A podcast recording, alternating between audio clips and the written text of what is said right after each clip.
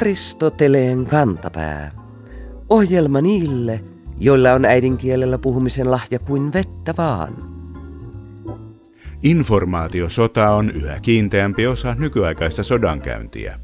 Sitä voidaan käydä, vaikka varsinaista sotaa ei käytäisikään, ja sen tarkoituksena on paitsi levittää väärää tietoa, myös sekasorron aiheuttaminen.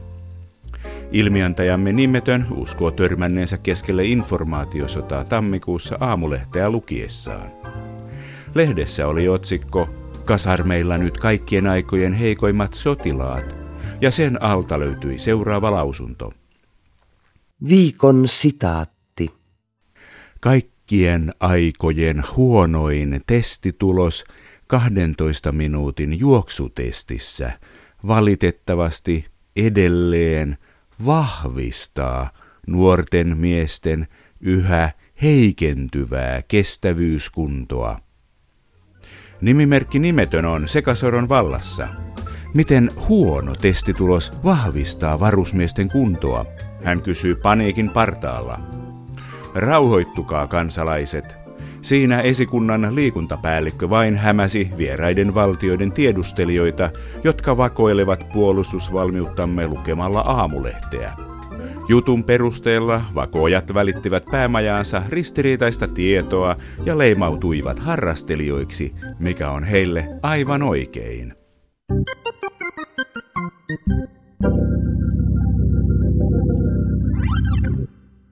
Antti Mustonen Liperistä oli 27-vuotias, kun hän tapasi 17-vuotiaan Anna Emilia Kyreniuksen. Pari ihastui toisiinsa. Elettiin 1800-luvun puoliväliä ja Mustonen oli innokas fennomaani eli suomalaisuusmies. Kansallisuusaate ei kuitenkaan estänyt Antti Mustosta muuttamasta nimeään Anders Lönnbohmiksi, ruotsinkielistä Anna Emiliaa ja hänen perhettään miellyttääkseen. Nimenmuutos kannatti, sillä 3 vuoden kuluttua Anna Emilia ja Anders viettivät häitä Sortavalassa. Anders opiskeli innokkaasti päästäkseen parempaan ammattiin ja saikin viimein erivapauden ryhtyä toimimaan maanmittarina. Työpaikka löytyi Kajaanista, josta 4-henkiseksi kasvanut perhe muutti 2 vuoden kuluttua Paltamoon, Hövelön tilalle. Seuraavien 20 vuoden aikana perheeseen syntyi vielä 8 lasta. Vuonna 1878 varhemmat sisarukset Oskar, Olga, Hilda-Maria, Karlo, Viktor, Kasimir, Paul, Anna ja Arthur saivat pikkuveljen, joka kastettiin Armas Einar Leopoldiksi. Jälkipolvet tuntevat Kuopuksen Eino Leinona. Millaiset eväät Armas Einar sai kotoaan ja sisaruksiltaan matkallaan suureksi runoilijaksemme? Kuka oli ensimmäinen runoilija Leino? Kajaanilainen emeritusopettaja, Kainuun Eino Leino-seuran puheenjohtaja ja tietokirjailija Esko Piippo on tutkinut Leinon taustoja vuosien ajan. Kysytään häneltä.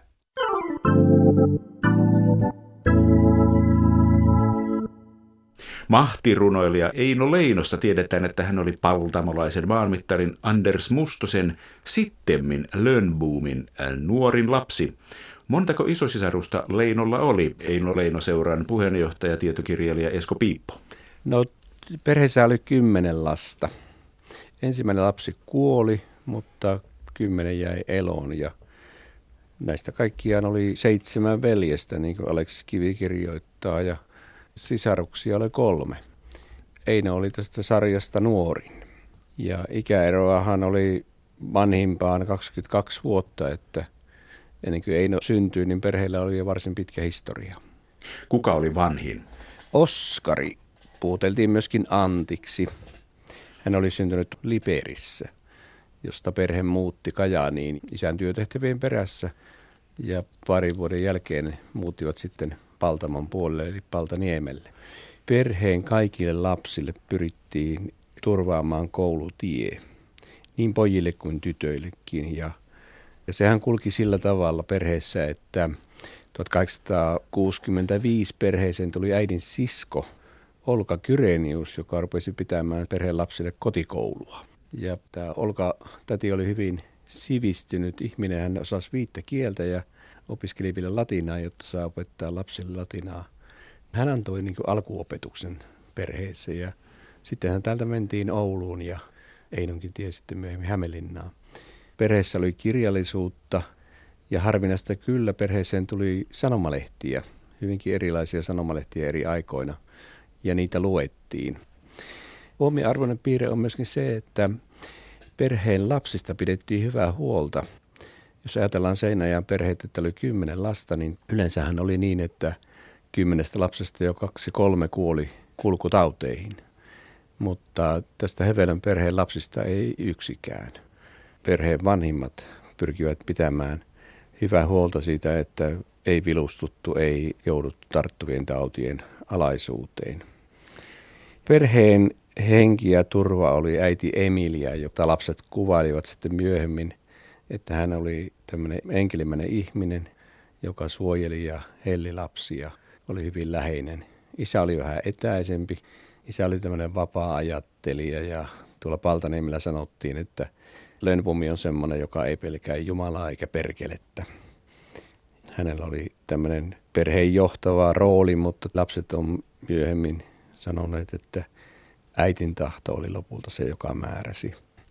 Tässähän oli tietysti semmoinen perinne myöskin tässä kotitalossa Hövelössä, että aikoinaan kun Lönnrot tuli Kajaaniin 1833, niin kun kaupungissa oli hyvin rauhatonta elää, niin hän vuokrasi tuon Hövelön torpan.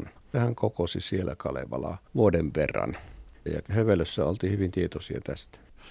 Suurmiesten seutua. Mitenkäs nämä vanhemmat veljet, asuivatko he enää kotona silloin, kun Eino syntyi ja varttui Paltamossa? Oskarin ja Einon ikäero oli 22 vuotta ja Einon ja Kasimirin, joka nyt on kuuluisa veljistä, ikäero oli 12 vuotta. Oskari oli pari vuotta aikaisemmin valmistunut ylioppilaaksi ja lähtenyt opiskelemaan. Kun Eino syntyi, niin Oskarihan oli palannut jo Virosta tämmöiseltä kieli- ja kansantieteiden matkalta. Mutta muut sisarukset olivat kyllä kotosalla ja näiden sisaruksien ikäerojen välihän on semmoinen 2-3 vuotta. Näistä lapsista 4. Karlo oli sellainen, joka jo varhaisessa vaiheessa lähti isän mukaan pohjoiseen. 15-vuotiaana lähti kesäksi töihin sinne ja alkoi opiskella tätä maanmittariuraa. Ja hänestä tuli sitten maanmittari. No sitten perheen 9. lapsi Artturi myöskin opiskeli maanmittariksi. Maanmittari teki pitkiä matkoja. Myös Oskari kiersi näillä matkoilla kasvaja keräämässä omassa nuoruudessaan, tietokirjailija Esko Piippo. Isä oli ostanut 12-vuotiaalle Oskarille Lönrutin kasviston, joka ilmestyi 1862, joka oli ensimmäinen suomenkielinen kasvisto.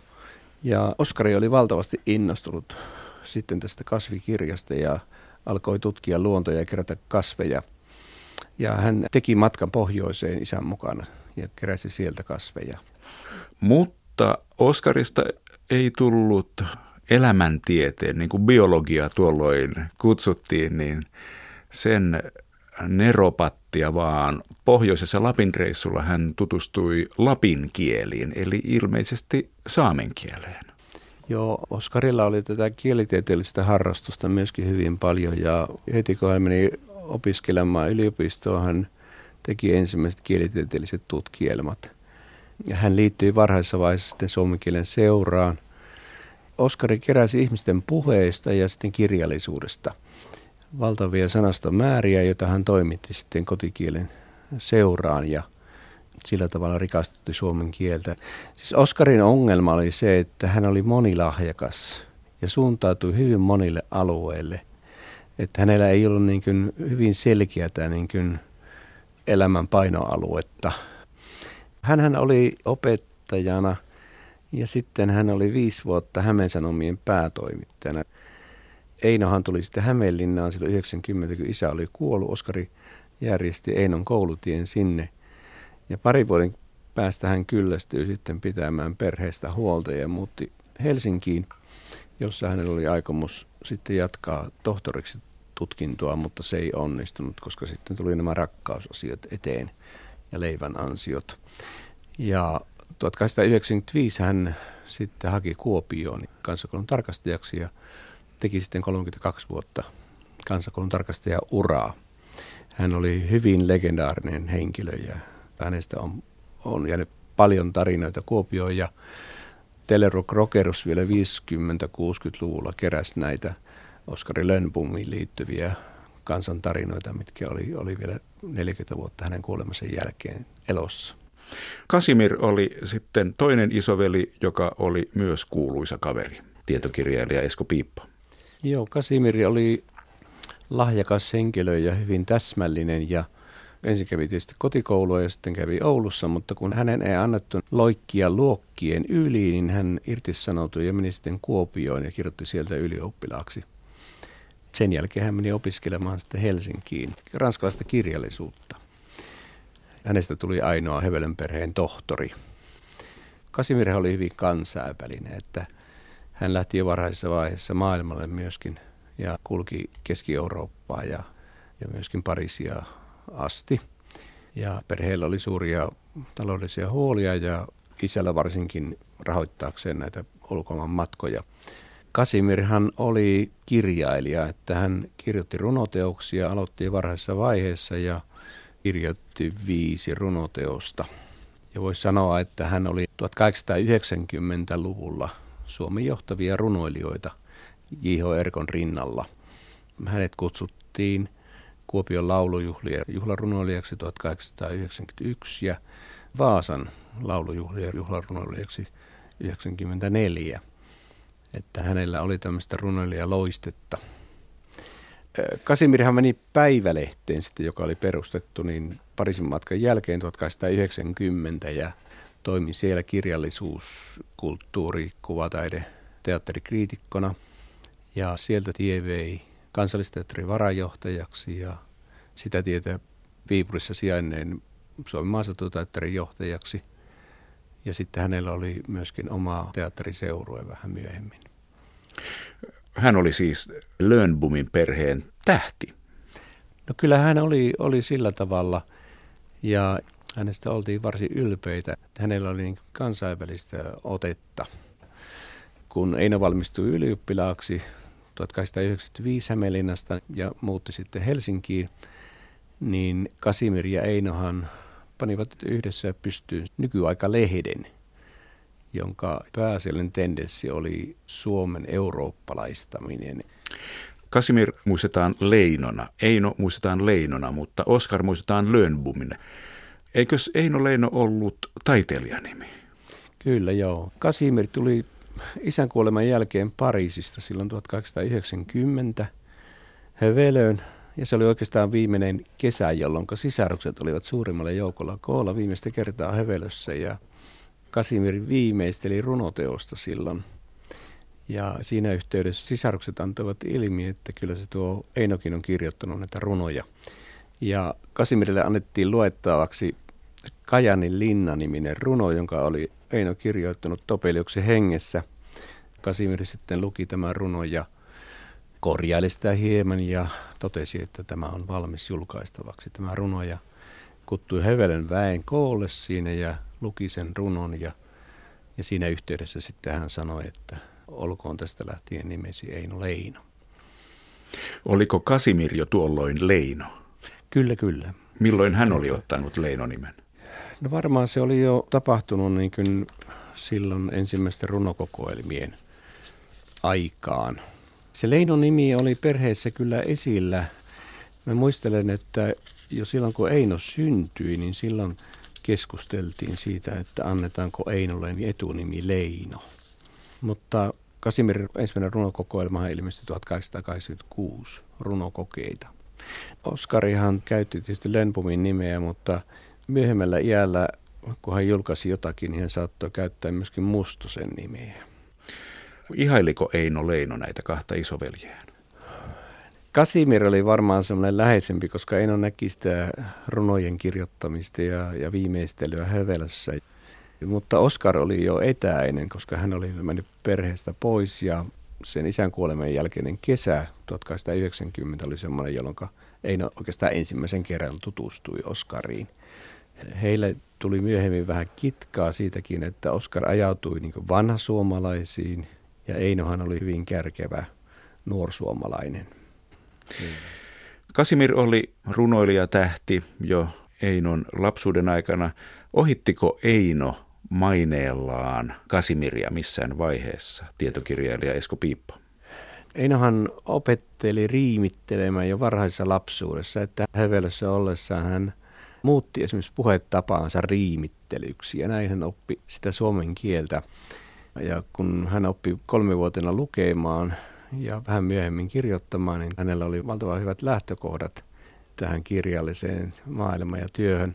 Ehkä Kasimirin elämä sitten toisaalta sattui eri taitekohtaan siinä Suomen historiassa. Että hän pääsi nousemaan silloin Päivälehden ja runoilijakutsumuksen kautta. Mutta Kasimirille hän kävi sitten tavallaan onnettomasti, että hänellä oli tietynlainen niin kuin Aleksis Kiven kohtalo. 1900 siinä taitteessa niin Kasimir alkoi oirehtia mieleltään. On olemassa kirjeitä, joissa Oskari kirjoittaa, että Kasimir on heillä Kuopiossa ja hourii sitä, että hänen luunsa pehmenevät ja ruuassa on arsenikkia ja niin edelleen.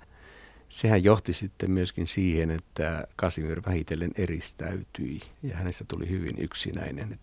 Missään vaiheessa ei siis tullut tällaista, että Kasimir olisi ollut kateellinen pikkuveljelleen?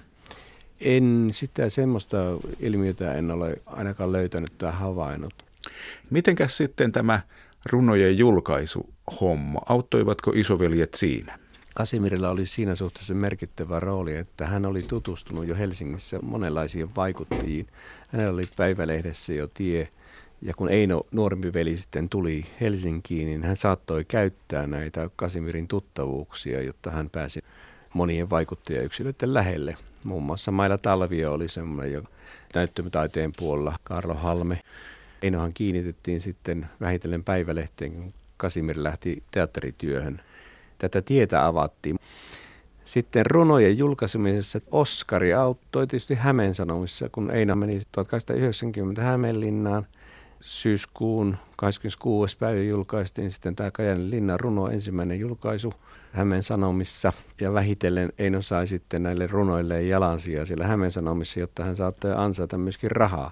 Kun isä oli kuollut, niin perhe ei pystynyt enää auttamaan. Vanhemmat veljet auttoivat. Ja Einon piti ruveta ansaittamaan rahaa, jotta hän sai pestyä pyykkinsä ja niin edelleen.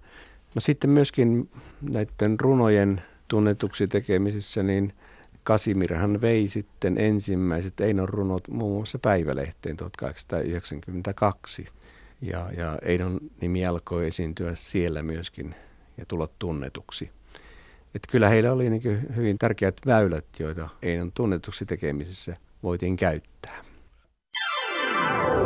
Aristoteleen kantapään yleisön osasto.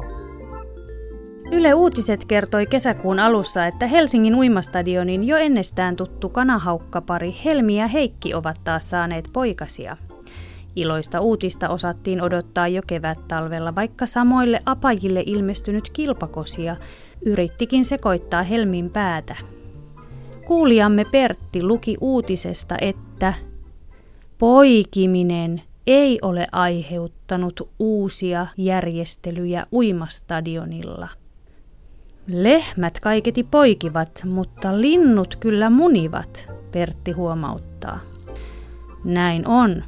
Kielitoimiston sanakirja toteaa, että poikiminen tarkoittaa poikasten synnyttämistä eläimistä, varsinkin lehmistä puhuttaessa. Me tiedämme, että ihmiset synnyttävät, lehmät poikivat, siat porsivat, hevoset varsovat ja linnut munivat. Lauseen voisi siis korjata vaikkapa näin. Poikasten syntyminen ei ole aiheuttanut uusia järjestelyjä uimastadionilla. Onnea vaan koko kanahaukka perheelle.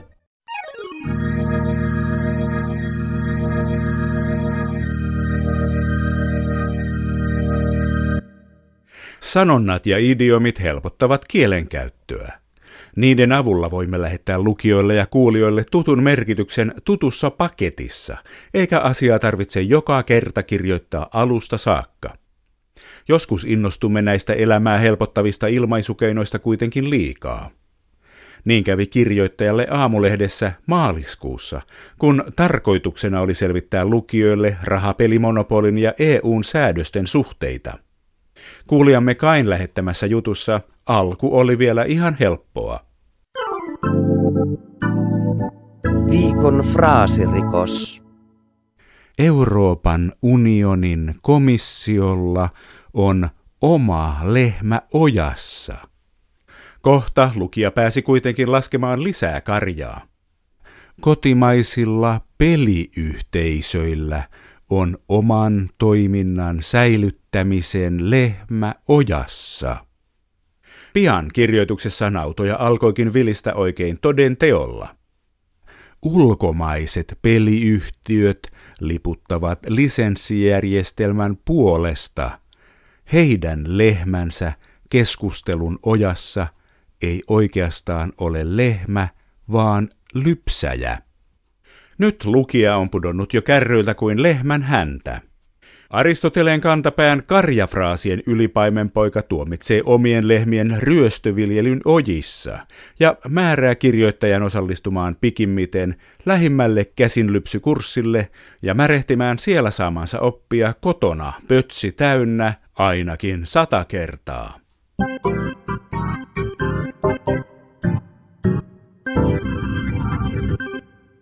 Joskus monia eri asioita merkitsevä sana alkaa merkitä vain yhtä asiaa, jos oikein keskittyy ajattelemaan vain sitä yhtä merkitystä. Tässä ei ole mitään ongelmaa, niin kauan kuin sanaa ei käytä vaikkapa lehtijutussa.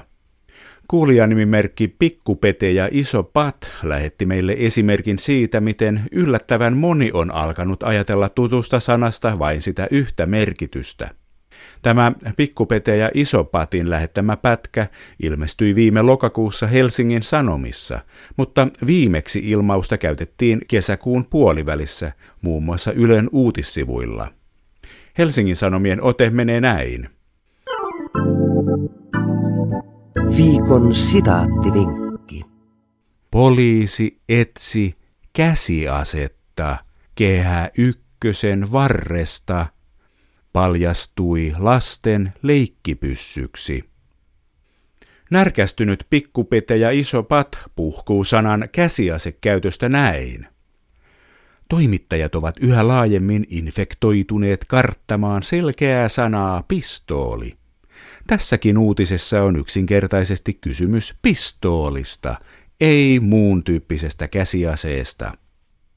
Pikkupete ja Isopat on oikeassa. Käsiaseitahan ovat myös puukot, tikarit, miekat, keihäät ja pertuskat. Näiden kylmien käsiaseiden lisäksi on lyhyitä ja pitkiä käsiaseita. Lyhyitä ovat pistoolit, pitkiä kiväärit. Joskus oikeiden sanojen karttaminen menee niin pitkälle, että kirjoitetaan revolverityyppisestä käsiaseesta eikä yksinkertaisesti revolverista. Ja täällä lienee sekaannuksen alkukohtakin. Halutaan välttää sekoittamasta revolveria ja pistoolia toisiinsa, ikään kuin ne olisivat eri asia. Revolveri on yksi pistooleiden alalaji ja pistooli on yksi käsiaseiden alalaji. Näin singahtaa totuus kuin pyssyn suusta.